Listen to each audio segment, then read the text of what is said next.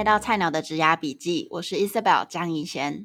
我想打造一座职场跟学校之间的桥梁，让还在学校的你可以提早知道业界在找怎样的人才，或者是进到职场之后有什么样的潜规则是学校没有教的。最近有一些学弟妹找我做求职咨询，说他们已经投了上百封的履历，还是没有下落。结果我发现很多人求职的习惯就是一股脑儿的猛丢某几个工作。但是他们没有去看这个求职市场的需求是什么，然后去调整自己的求职规划，或者是说啊，我知道这个公司或者是很多公司在找这个 position 啊，但是我不知道怎么做 A、B、C 工作，或者是我没有那样的经验，应该不能投吧？嗯，像听到这样的时候呢，我就想到我身边有一个朋友，他自己的。转换跑道的故事也是非常惊人，所以呢，我想邀请这位大神来激励大家。他从台大生化科技毕业之后呢，跑去当健身教练，然后呢，他现在在做工程师，嗯，非常的不一样的故事。那我们先欢迎他自我介绍一下吧。啊、uh，Hello，大家好，啊、我是 Martin，那我的中文名字叫蒋梦婷，呃、我现在呢在一家。啊，西雅图一家科技公司，就是做呃全全端的工程师，我做前端也做后端。那我以前呢，我大学的时候念的是 Biochem，就是生化科技，是就是台大生化科技。那那个时候我做比较多营养相关的那种呃生物化学的研究，但后来就觉得呃可能待在实验室不是我 不是我想要真正想要做的事，然后我也 I I just don't see myself 就是 working in the lab。For next twenty, thirty years，就是，呃，我我觉得那不是我想要的人生，所以我后来就试着去转换跑道，因为那个时候我很喜欢健身，然后在台大办的那个健身健身的社团也是蛮成功的，然后我在那之中获得了很多成就感，所以你是什么社团的创始人呢？就是健身媒体社。哦，还在吗？还在啊，现在应该算是台大前三大的社团。哎，不知道有没有听众是这个社团的？如果是的话，可以。偷偷私讯我，跟我相认一下，我可以介绍你创始人。对啊，也也不是，也不是说真的是百分之百的创始人，因为我接手的时候本来就做台大重训社，可是他就非常 focus 在重量训练，oh. 然后里面的社员可能十个人里面有九个人全部都是那种很壮很大只的大只佬，oh. 然后我那时候参加的时候就是每一年都比前一年人数少，就越来越冷门，然后我那时候就想说不行，我们要呃就是。有广泛一点的，对对对的的人，就是 针对普罗大众，所以后来就把它转型，然后全部都几乎算是砍掉重练吧。所以、哦、呃，后来就吸引到很多各式各样的人，然后我记得第一年就有两三百个人，所以就还蛮顺利。然后那个时候就觉得哦，好，那我想要做这个。然后那时候也参加叶秉成教授的演讲比赛，然后我也是讲健身的主题，嗯、然后那个时候有拿到金牌这样，所以我那个时候就是。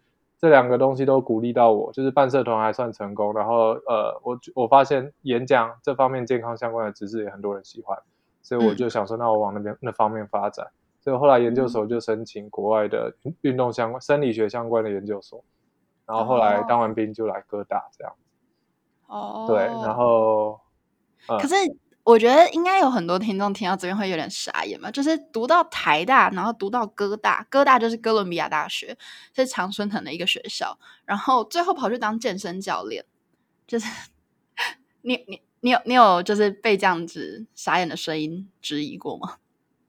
啊、呃，有啊，比较多来自于长辈，其实同才之间还好，因为很多人都说、嗯、哦，很很很棒哎，这个这个领域不错啊，就是蓬勃发展啊，哦，勇敢追梦啊，哦，斜杠。斜杠还杠斜，anyway，就是就是多方发展啊什么的，对啊。可是很多长辈就会说，哦，就是就是你花这么多时间念书啊，从小到大成绩都不错啊，念到台大，然后最后跑去当健身教练，有点奇怪什么的。但是我觉得我的家人都还算开明啊。我知道我爸妈一直都有这个疑虑，可是他们就说，哦，如果你你想清楚，那就去啊。然后对啊，那时候有一点点奖学金，所以。就是也不是会对家里造成太大负担，那还年轻就去试试看，哦、嗯，了解。可是那时候就是你读完哥大之后，你就直接做健身教练吗？还是你有做别的工作？没有，我就直接当健身教练。我我其实，在哥大的时候就就有做一些就是 part time 的，就是一对一的、嗯、的教练课。其实我在台大的时候就有了。我的大三、大四其实就有带一些一对一的私人教练课，那个时候也有考一些证照。哦，所以那时候我就觉得哦，我还蛮喜欢这种，就是呃，one on one，然后一个小时，我试着帮帮助一个人，然后也许 over time 一过一个一个呃一两个月可以看到一些成果，然后可能过半年一年成果会还不错，这样，那我还蛮蛮享受这个过程的。所以其实我那时候在就学期间，在在哥大的时候，在宿舍我就有，我那时候住的是国际学生的宿舍，所以那时候就有。帮大概四五十个人都上过那种一对一的咨询课吧，对啊。Oh. 不过那那边大家都比较就是都是学生，可能呃没有钱。对啊，所以大概四五十个那种都都大概只有十来个，后来有变成比较呃有规律在跟我练的，壮壮不是壮壮，就是男有男也有女，不一定每个人都想变壮。嗯嗯嗯。所以然后后来也有去呃美国一一家比较高端的健身房，就是 Equinox，他去那边。Oh. 呃，去那边实习了一年，那个是还蛮顶级的健身房哎、欸。对啊，对啊。哇哦，哎，可是你一个亚洲人，然后去做教练，你怎么应征到啊？因为其实我们前几集 podcast 就很多讲到说找工作不容易，尤其在美国找工作不容易。可是我看很多健身教练都是都是当地人哎、欸，他们怎么会要你？这是好问题，我觉得有很多因素哎、欸。第一个就是我我的个性是比较敢于。呃，去表现，去争取，然后再来我的英文，嗯、我我我觉得我英文算 OK 啦，不到说真的超好，跟那些大神们相比，没有到那么好，但也还不错。以理工以理工宅来说算不错。然后重点是我敢讲，我不怕什么人家挑我文法错啊什么。其实我觉得美国人根本不 care，就是真的。他对啊，你讲反正听得懂就好了，你讲乱七八糟他们也 OK，他们有时候自己也乱讲，所以 对啊，同意。而且其实，因为现在越来越多亚洲人来到美国，不管是读书或是工作，就是其实这些亚洲人会去健身房，所以可能是需要这样子会讲中文的需求，是吗？没错，你讲到一个很重要的点，就是很多、啊、很多 Equinox 他们自己的主管也都看得到，其实很多那种高薪白领其实都是讲中文，然后他们都会，如果有一个有一个如果可以做选择，他们都会希望跟一个一个会。会讲中文的教练一起合作。那我后来我也其实听到很多客人是说，嗯、哦，如果上班一整天都已经讲一都已经讲一段英文了，然后去健身房锻炼还要讲英文，真的是很烧脑。所以如果可以跟我一起，就是他们会舒服很多，对吧、啊？这也是一个其中一个点。然后再来就是我有一些经验吧，就像我说，我大学的时候就已经开始当 part time，就是兼职的教练，嗯、然后即使在各大期间也都有。也都有持续在做这方面的工作，然后我也有留一些照片啊，就是我在国际学生宿舍，就带那些、嗯、带那些各就是来自各国的人，有什么印度人啊，什么呃阿根廷人啊，什么、哦、什么对吧？西班牙人都有，美国人也有，所以那、那段时间还蛮有趣的。这样很不错哎，不会说什么你以前在台湾只带亚洲人，而是你带了各式各样的人，因为要增加你自己的 portfolio 那种感觉。对啊，这个就是在纽约的好处，嗯、你可以见到各式各样的人，他们来自四面八方。嗯、那其实我觉得，至少我来美国六年了，目前没有感觉到什么太多歧视的问题。嗯，可能我都在纽约吧。可能歧视的时候没有遇上啦，这样子。嗯，对对啊，那又是另外一个故事。哎，那我还蛮好奇，嗯、就是你那时候做教练有做出什么成绩吗？有啊，我其实我进到我后来毕业之后，不是去 Equinox，我不是回我实习的地方，我是去另外一家也是高端的健身房，叫做 Lifetime。那它可能对大部分听众来说会比较陌生。那其实 Equinox 跟 Lifetime 他们的是美国两两大高端品牌，只是 Equinox 比较 focus 在他们的市场比较多是在就是大城市，例如例如呃纽约啊。或者是旧金山啊，或者是芝加哥这种大城市，那 Lifetime 比较多是在德州啊这种地方，就是比较乡村的地方，oh. 所以他们的经营模式跟客群是不太一样，但其实收费都是都是可能一个月月费要两百块左右这种、uh. 这种程度。那我后来去 Lifetime 是因为他们给我的待遇比较好，然后他们也迫切需要我，因为他们那时候想要打算到纽约扩点，然后他们就是知道我。会讲会讲中文这些，然后他们也知道说讲中文可能有优势，所以那时候就很希望我去，我就去了。对，那发展的怎么样？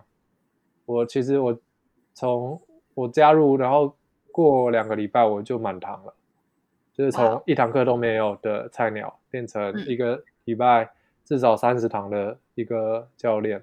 对啊，嗯，我觉得听众听这个可能没有感觉，因为像我自己也不是 教，就是做教练，所以我不知道满堂是什么意思。但是我记得那个公司是帮你办绿卡，对不对？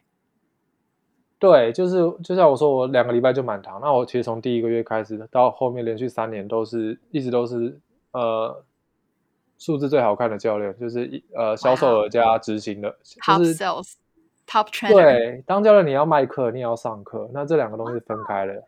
你要 make sales，、但是你也要 do 的，就是 take the session，就是嗯，对，就是你卖了课之后，呃。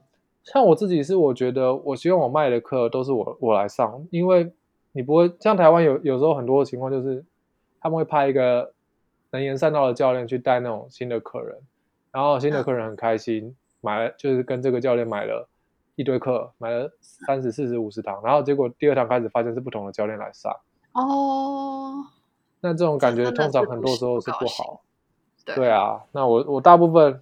我不是大部分，基本上我百分之九十九点九都是我我我卖了我会上，我不会给别人。可是会不会公司就觉得你是一个很能言善道的人，所以很希望你多卖课程，然后叫别的教练来上你的课啊？有啊，就他们常常跟我讲啊，就说哦，如果你想要赚更多钱什么，你必须要这样子，你要卖课，然后因为假设你卖了四十堂课，你可以拿四十堂课的就 sales 的，就是 commission 抽成。嗯但如果你也要上了四十堂课，那你你就要可就是怎么说？你未来就有四十个小时必须跟这个客人一对一，嗯，然后再扣掉那些就是安排课表啊什么事事后的那种 follow up 什么，那其实是更多时间的。但是他对，就是投入的时间会很多，然后可能就是效益没有来，没有高。对，你如果是 top sales，你上一两堂课就可以卖一大堆的，卖一大堆课出去，然后就拿很可观的 commission 回来。嗯、所以那时候我主管就一直前后两三个主管都是都会说，哎，你要不要你要不要多卖一点课，然后给别人上啊，这样对公司比较好。嗯嗯。对啊。可是我觉得售后服务也很重要，因为就像你刚刚说，我明明就是想上你的课，结果你后来来了一个什么 Timmy 来帮我教练，对啊。对，那就不爽。对啊。对啊，所以。这后来也是成为我转又再转转行一次的那个的瓶颈之一啦。不过我们之后可以再说。那对啊，那那时候其实我就是做的不错。我有时候一个礼拜可能到四十四十多堂课，四五十堂课都有。那个时候忙的时候，但后来我觉得有点太累。其实我后来都控制在三十五左右，一个礼拜三十五堂。哦，所以可以偷问一下健身教练在纽约的行情吗？就是薪水。的 range 在哪里？哦，可，可以啊，我那个时候一堂课差不多卖一百五十块美金，抽成的话大概百分之六十吧，所以哦，我一堂课差不多可以拿到快九十块。不过这个其实跟台湾就有点像，你教练做的越好，你的抽成会越高。那如果你是菜鸟教练，你只有前面你一个礼拜只有几堂课，那一开始抽成可能大概是百分之四十左右。那随着你的，它它就会有一个一个 target number。那、嗯，对，那我一直都是在最高最高分段的那边，所以我的抽成是最高。那六十 percent 是封顶。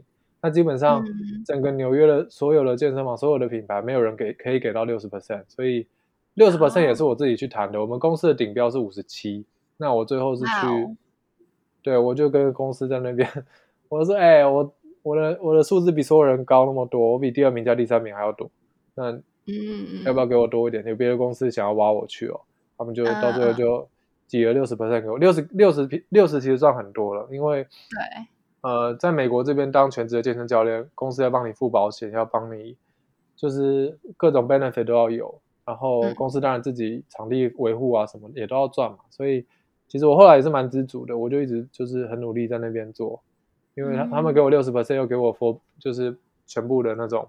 福利啊什么的，嗯嗯，对，那到最后就是还给你绿卡，对啊，就谈到了身份的问题，因为在美国工作，大家都有这个，嗯、大部分人都有这个这个难关嘛，就是你，嗯，你的学生签证毕业之后可以工作一年或三年，那这个签证到期之后要怎么办？对，对那那你那时候怎么谈啊？我那时候怎么谈？我就拿着我的业绩去谈啊。什么意思？因为其实也有 H1B 这个选择啊。你他怎么不会想说帮你办 H1B？、哦、为什么是帮你办绿卡？他们本来是说 H1B。哦，首先我们那公司 Lifetime 是很很美国的公司，基本上他们没有帮什么人办过身份。Lifetime 很大，大概全国有五万个五万个员工，但大部分都就是几乎都是美国在地人，他们没有没有什么办身份的经验，所以他们其实也没有搞得很清楚 H1B 跟绿卡的差别。那后来他他们当然有有去。研究一下，因为 H1B 大概要几千块嘛，那绿卡差不多两、嗯，大概快两万嘛，这是成本、嗯，对公司来说成本，请律师啊、打广告啊、干嘛的。那我那时候就是说我我一定要 H1B 加绿卡，然后不然我就要回，我就我就回台湾了，我不做了。那他们就问说为什么你要绿卡？我就说哦，因为我我说我我那时候就是跟我就跟他们说我的当时的女朋友啊，我就说我们想要一起在美国生活，可是他他没有。他的公司不愿意帮他办身份，所以如果今天我留下来，但是他必须得走，那我们这样要 separate 要分开就很难受。那 如果如果你帮我办 H1B，那我跟他结婚，好，那他拿 H4，H4 是那个 H1B 的配偶，OK，他可以留在美国，可是他不能工作，不能工作。那这样子我一个人负担全家的的生计，在纽约我觉得有点辛苦。那我觉得呃，那还不如回台湾。对对。所以，如果你要我留下来，我就是要 H1B 加绿卡，没有别的。哇哦，而且还 H1B 加绿卡，哎，有没有太贪？对啊，太同时啊，贪心啊。然后你们出钱啊？哇哦，你到底哦，我真的觉得很厉害哎，因为通常公司可能就说好啊，那我就帮你办绿卡，然后你反正你要么就去挂学校啊，或者是自己想办法，就是 H1B 你自己出之类的，嗯。哦，对啊，我听到很多故事都是这样，特别如果你不是工程师的话，对，大部分各行各业都是这样。你要么出一半的钱，要么就是从你薪水里偷偷扣，或者是就是那边撸半天不帮你办。所以我那时候算比较幸运，就是进到这种全部都是美国人的公司，他们就照法规来，法律规定要公司出工，他们就会出。然后我就追追根究底，还是就像我一开始说的，你问我拿什么谈，就是拿我的业绩谈。我后面这些条件都是附加的。嗯如果没有够强大的业绩在后面撑腰，那基本上也很难谈。嗯嗯嗯，对啊，同意。我之前也有录一集是怎么去谈绿卡，就是申请绿卡不是梦这一集，大家有兴趣可以去听看看。因为其实都是就是有点像是我做出一个成绩，然后让公司知道我的价值之后，才去谈这些就是签证的事情。然后因为公司就真的想留你，所以他们就会愿意去做这些事情。但我觉得 Martin 这个故事是更，你觉得你真的是最大的赢家哎！你拿到绿卡，然后又又有 H1B，很不得了哎！可是你拿了绿卡之后，H1B 就不是什么东西了。不过他愿意先帮你思考，就是。H1B 是原来是挡箭牌嘛，就是你在等那个绿卡的时候，至少你有一个身份可以工作。然后，可是其实像像我自己读 marketing，如果公司要帮我办绿卡的话，搞不好他们会叫我自己就是去挂学校啊，或是怎样怎样，然后就等那个绿卡。对，对啊，这又是 另外一个的心酸。我我还想强调一个，就是不要轻易放弃。像我一开始跟公司谈，他们是。他们就说他们做了一下研究，然后觉得不可行，所以只能跟我 say bye。他们愿意帮我办，但是但是让就是找不到方法让一个健身教练拿到工作签，因为工作签有很多眉眉角角嘛，你必须要跟美国政府证明说、嗯、哦，雇佣不到当地美国人来做这个工作，什么吧吧吧。然后他们说健身教练不可能，因为一堆人想做，就是美国人随便找都有，所以他们评估之后，他们想留我，愿意花钱留我，但是法律层面不可行，所以不好意思。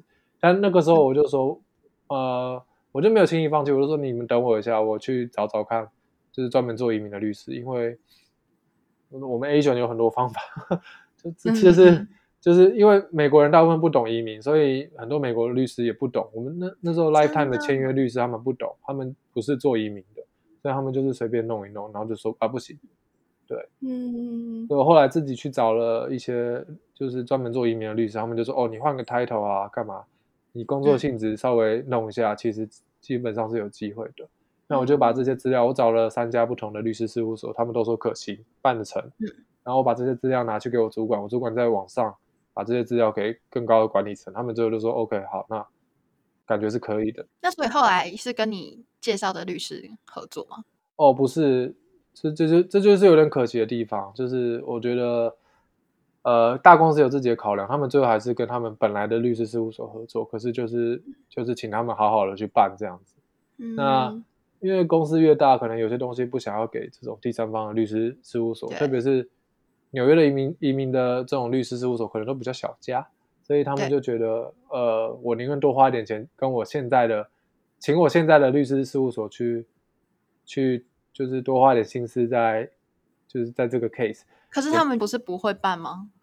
不会啊，可是你多付点钱就会有人办的，放心。哦，我本来想说，啊，他们不是不懂吗？那再给他们多一点钱，他们就懂了吗？就给他们多一点钱，他们可能会在外包或干嘛，但是所有的资料都还是我们公司给这间就是总代理的律师。对对对对对，嗯，我也我也不清楚他们后来怎么弄的啦。反正总而言之就是，就是没有用我我推荐的那几家。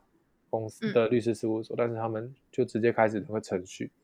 嗯，哦，了解。好，那我们再回到刚刚前面说的，就是你为什么从教练又变成工程师了呢？哦，就像我刚刚说的，因为我我还蛮坚持说，我卖的课我都要自己上，我不想要亏对我的客人。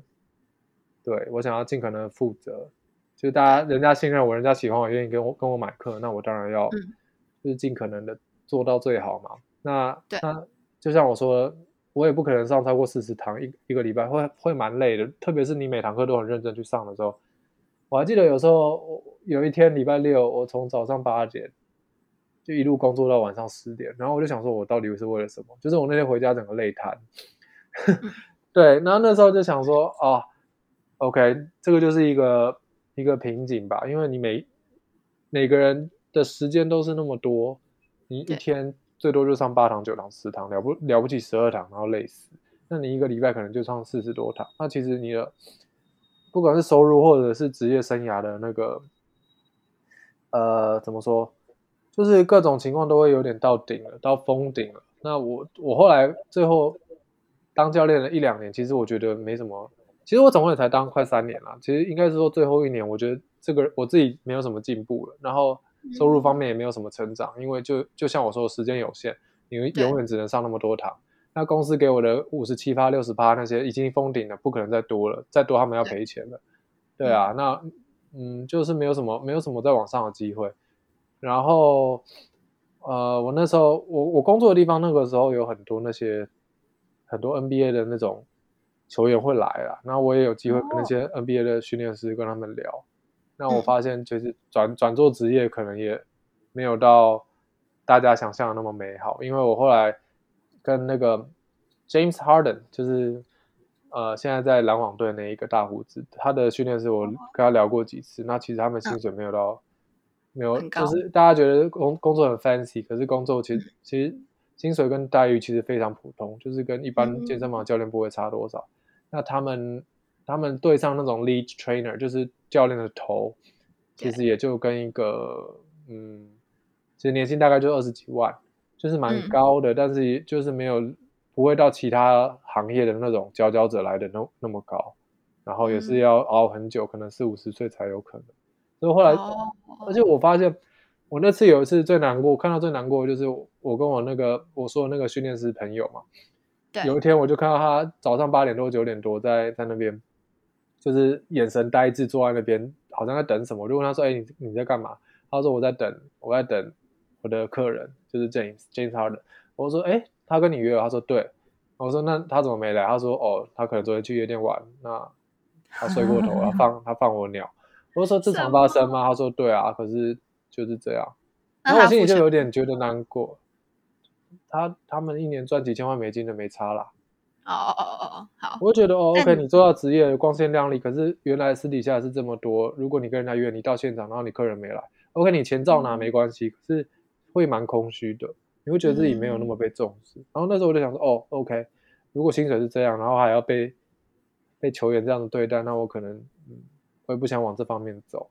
对啊，嗯、然后就。但我觉得应该是说你有胸怀大志吧，就像 要怎么说，我我以前是当老师。呃、嗯，也不是真的老师，但是就是有当过这种安亲班老师什么的。但是，就是当你满怀热血想要去教学的时候，你会希望你的学生是同职的对待你的课程啊，认真上课啊，或什么什么。可是如果他就是不屑一顾的话，你就会觉得啊、哦，那我干嘛那么认真之类。可是当然也有另外一种老师，就是反正我就是薪水照领啊，你要不要上随便你啊这样子。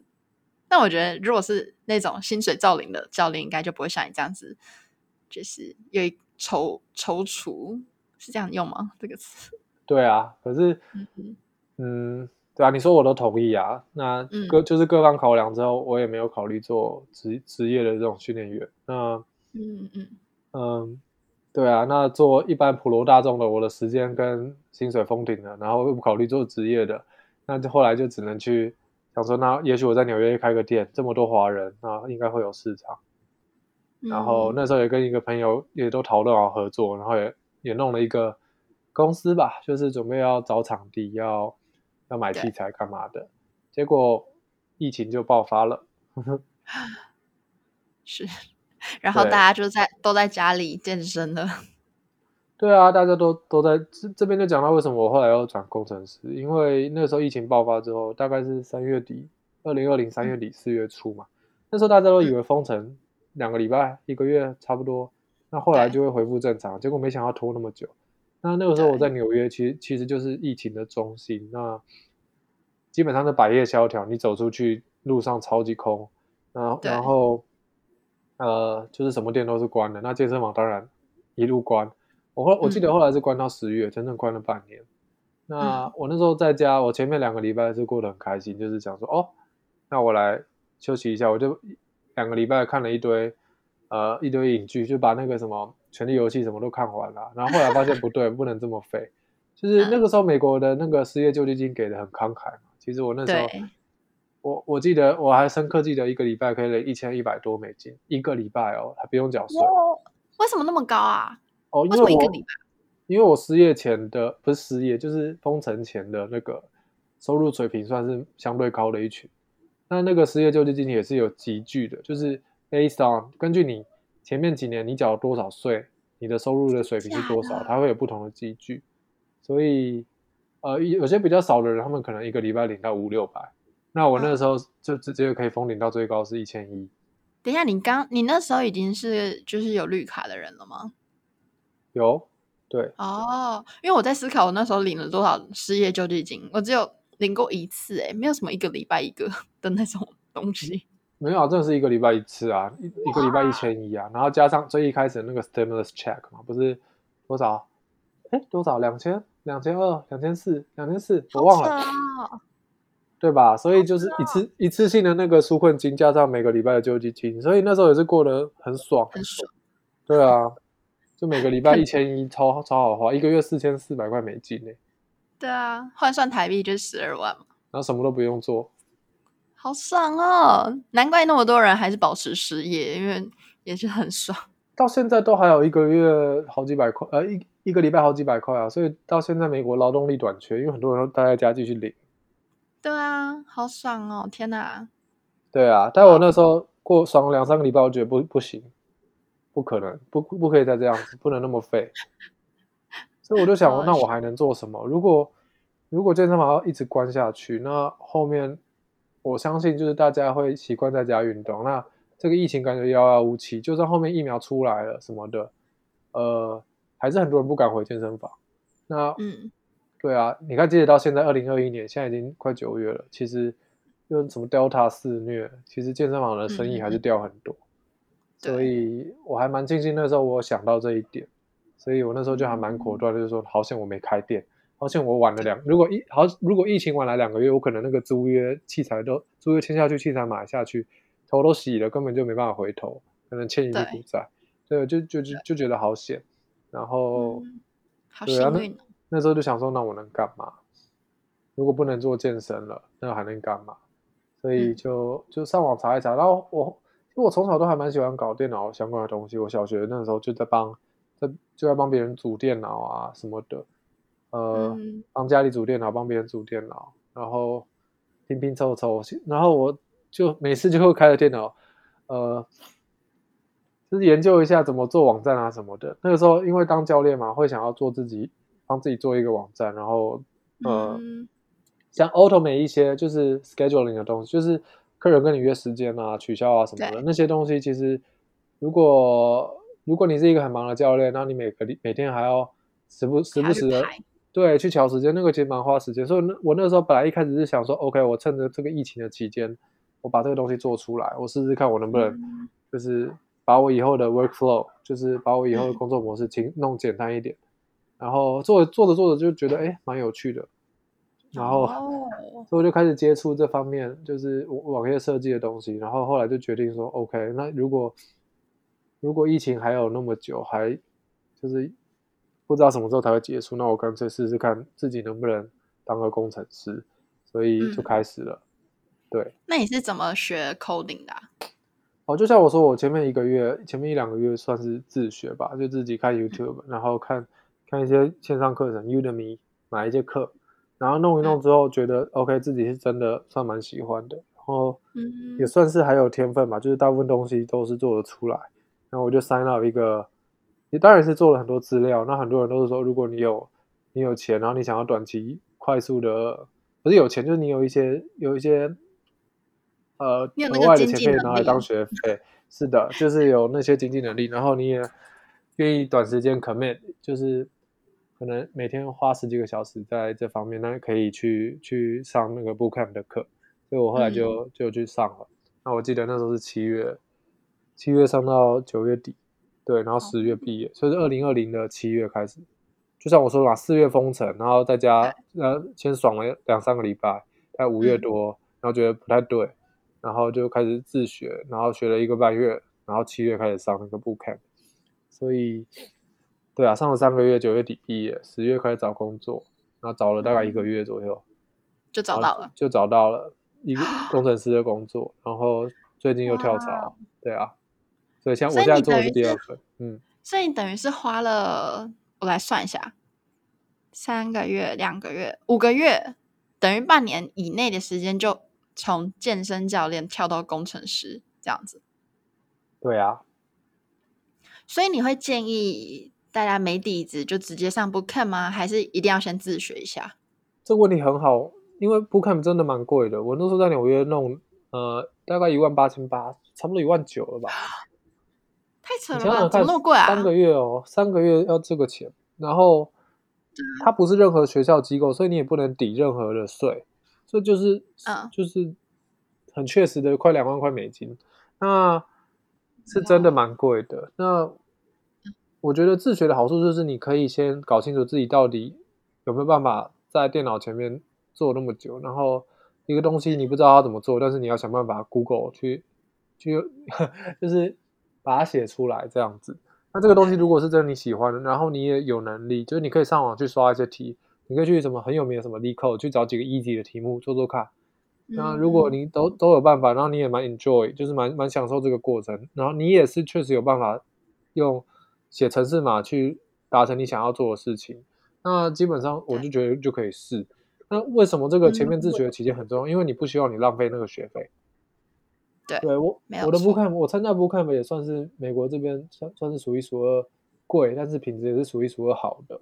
那我们班大概有三十二、三十三个人吧，那我们那那一班，那最后三十个人找到工作，还有两三个人没有找到。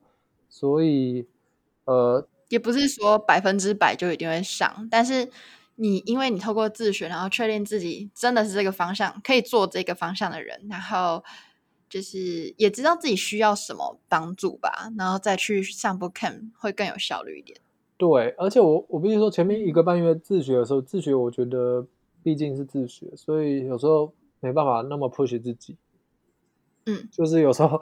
你就去开个冰箱，或者去躺一下，然后看个电视干嘛的。所以我觉得前一个半月，我那自学的期间，其其实就真的是，就是让自己看看喜不喜欢，比较多是在探索的的感觉，而不是说真的很认真学。可是后面那三个月真的在 Bootcamp 里面，呃，我觉得他们学费贵是有点太贵了啦，因为其实他们教的东西说网络上全部都有，但是他强的地方就是他可以把一群人聚起来，就是一群有相同目标的人，就是。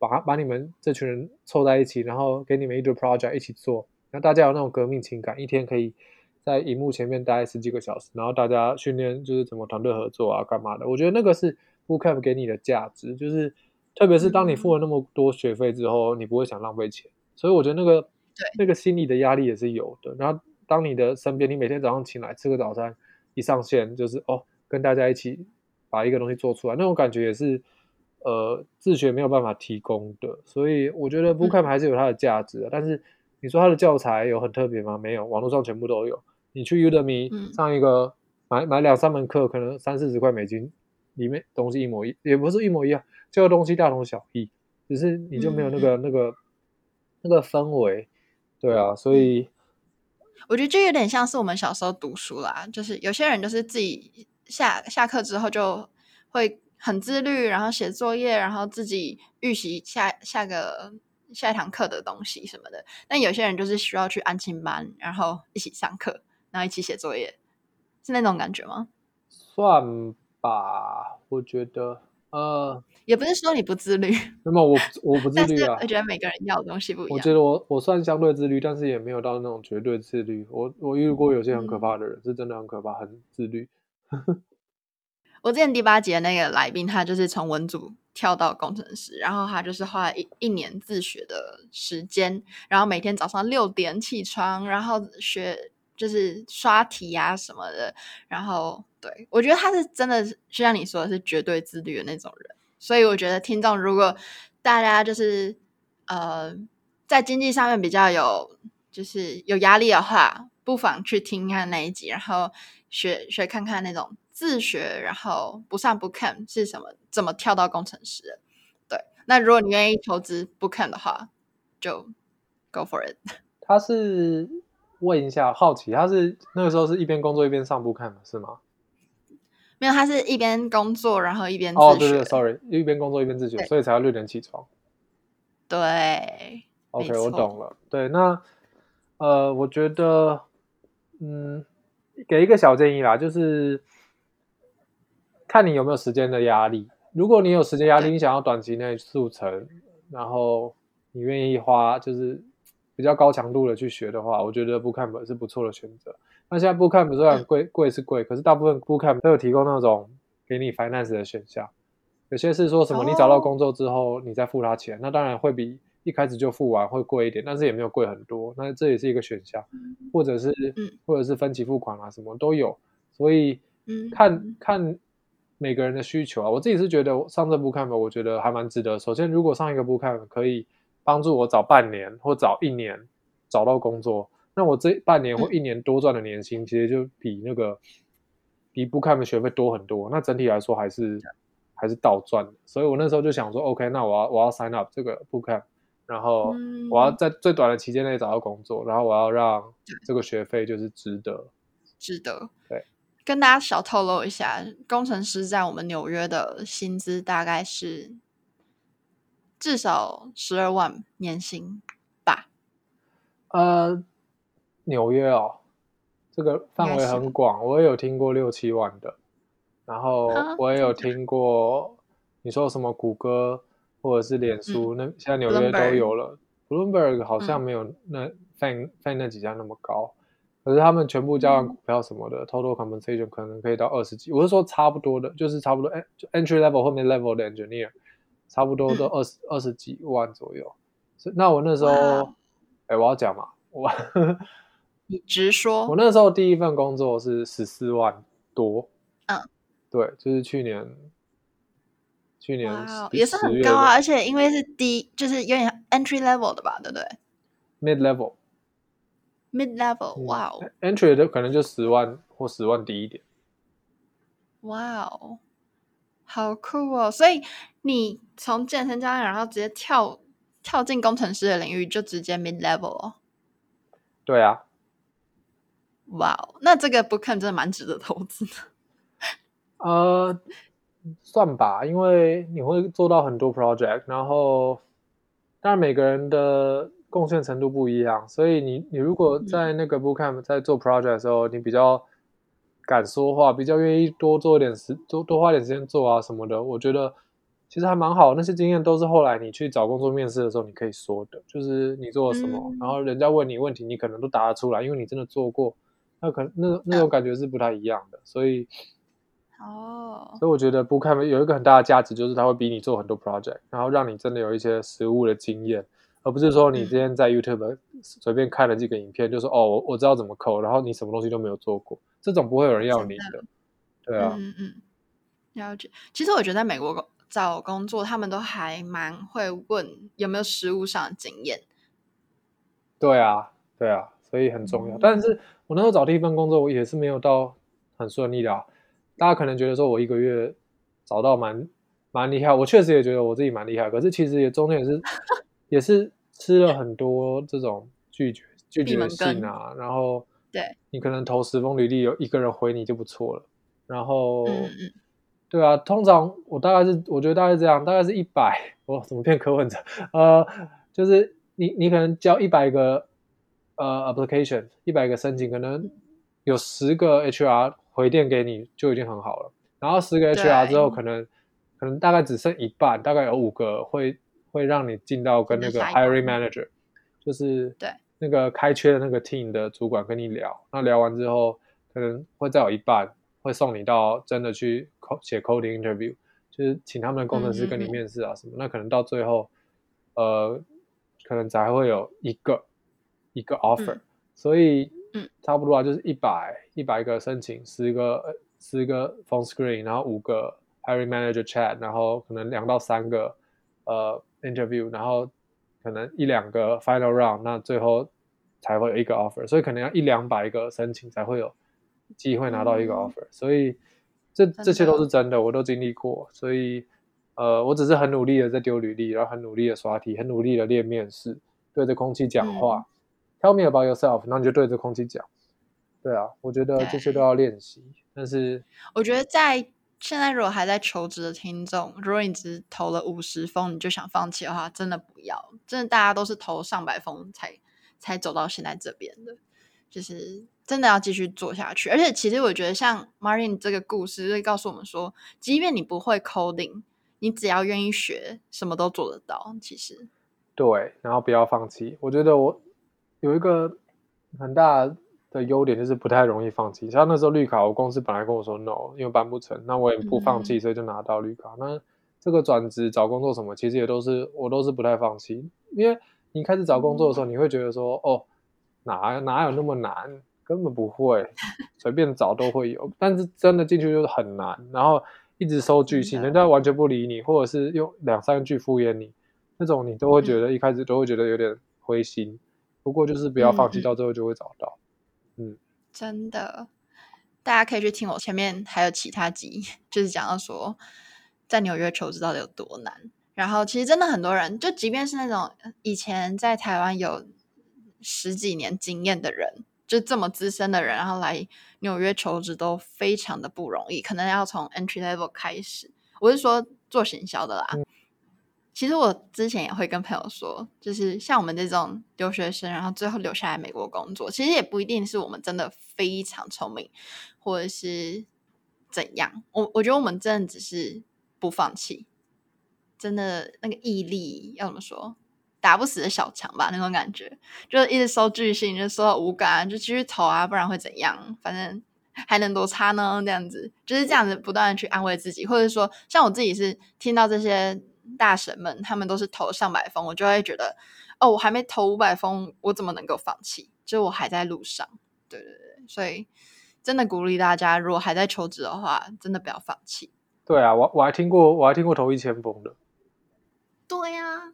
还有听过什么五千封？我不知道五千封到底是怎么投，但是就是大有人在。只要你不愿，就是只要你不放弃，真的什么事情都有可能发生。对啊，你就想一千封其实也还好，一天投二十封，五十天就就一千封啦，不到两个月那么简单，对不对？那一 一天一天一天二十封，那你就差八个小时，那等于你一个小时只要投二点五封，轻松。对吧？轻松。对啊，那 但是我其实没有很建议大家这样子狂丢啦。嗯、我觉得要就是设一个止损点，然后要检视一下自己履历上面有什么问题啊，或者是知道自己卡在哪一关，然后要调整一下，不要说什么就是狂丢猛丢这样子。我觉得就要像像马丁那样子，看一下这个求职市场的需求有什么改变。如果最近都在招什么 email marketing 好了，那如果你现在不会 HTML，不会 CSS 这些东西，你就现在赶快学啊，学一学，然后你就可以丢啦，也不会说就是哦，我要找呃，我要找 marketing analyst，然后我觉得只找这个 marketing analyst，然后不去看这个世世界是需要什么样的人才。对，对，对，我觉得这很重要，像。我我刚刚有提到，我最近有跳，我最近跳槽到到我第第二份工作。那其实我那时候面试的时候，他们问我会不会写那个 Python 跟 Go，就是 Golang。那我其实都不太会，嗯、但是那时候就想说硬着头皮，嗯、反正不会就学。所以我就是花了十来天，就是每天在 LeetCode 上面，就是逼自己用 Python 跟跟 Go 写。啊，其实你写个十、嗯、十来天就差不多会了，所以我面试也也也也就顺顺的就过了。所以，哦，对啊，对啊，所以人家跟你说你。要要干嘛要干嘛，或者是那个呃 job description 有写什么，你不管你就投投下去就对了。如果真的要面试，你花个十十来天，应该都可以学到一些小皮毛吧。我觉得就是不要轻易放弃，嗯、所以这很重要。然后你呃，像我刚刚说的，一天二十封，每个小时二点五封，二点五封是认真的二点五封，也就是说你不是说看到看到那个工作你就按那个 submit your resume，你还是要稍微克制化一下，或者是写个 cover letter，就是。就是抽换词面，然后可能，呃，你认真一点，就是用一些一些 app 可以找到那什么 clear bid，我那时候是用 clear bid，就是它可以找到每一间公司的呃里面的人他们的 email 是什么，我觉得蛮厉害。哦哦、所以你有时候可以寄信给，直接寄信给 HR 或者是那那一个组的 hiring manager，你就你就可以稍微介绍一下自己，附上履历，我觉得那比海投会容易一点点。对，哇。Clearbit 怎么拼？Clear C L E A R B I T Clearbit。哇，好，希望大家都可以使用这个。我自己我自己没有用、欸，哎，好酷哦！我还在那边傻傻的去跟人家 reach out，就是约 coffee chat，然后哎，我可以了解一下你们公司啊，然后最后再说，哎，你可以帮我内推吗？这样子。哦、呃，好酷哦！我我我，我通常是直接搜 HR 的名字，或者是嗯。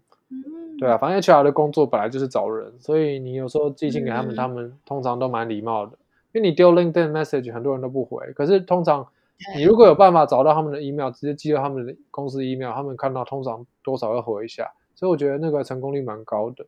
然后还有第三方平台其实也蛮好用的，像是什么 Hired 或者是 TripleByte 或者是呃，我不知道这是工程师这边的啦。我就是有有一些专门找工作配对的平台，我觉得也不错，我有在用。好，嗯、我会把它。记录在我的 Marketer Isabel 的 IG 上面，然后大家可以去看一下那个笔记。嗯，上面会详列各个网站的名称。嗯，对对对。哎，那那个如果大家有问题想要问你的话，可以可以怎么联络你啊？呃，都可以啊。呃，脸书、email 都可以。好好，那我再把它放在下方资讯栏，嗯、大家有兴趣可以去看。那最后的最后。你有没有想要给我们听众什么样的建议呀、啊？或是你已经讲完了？我觉得建议就是识时务者为俊杰，呃，他不要放弃。对啊，像我，像我，呃，大学毕业到现在，其实也换了两次跑道，从从某个职业跳某个职业，再跳某个职业，然后其实我觉得还蛮有趣的啦。当个斜杠青年没有什么不好，不好。你不要放弃，嗯、不要轻易放弃，然后，呃，相信自己。我觉得还是蛮多可能的，人生还是蛮多机会的。对啊，嗯，我同意。其实我觉得在求职这条路上，其实要见风转舵，知道这个市市场要什么，然后知道这个环境在怎么改变，然后去调整自己的职涯规划，这样才是就像 Martin 说的，“识时务者为俊杰”。对啊，见风转舵。见风转舵也有好的方式，嗯，希望我没有会错意，没有啊，没有啊，希望我用对成语，对对对，好，非常谢谢 Martin 的分享，也谢谢各位听众听到这边，那欢迎大家到 Apple Podcast 帮我按五颗星，然后留个评论，或者是如果你有任何求职上的需求，想要找我帮忙的话，也可以私讯我的 IG Marketer 底线 Isabel，好，那我们就下次见啦，拜拜。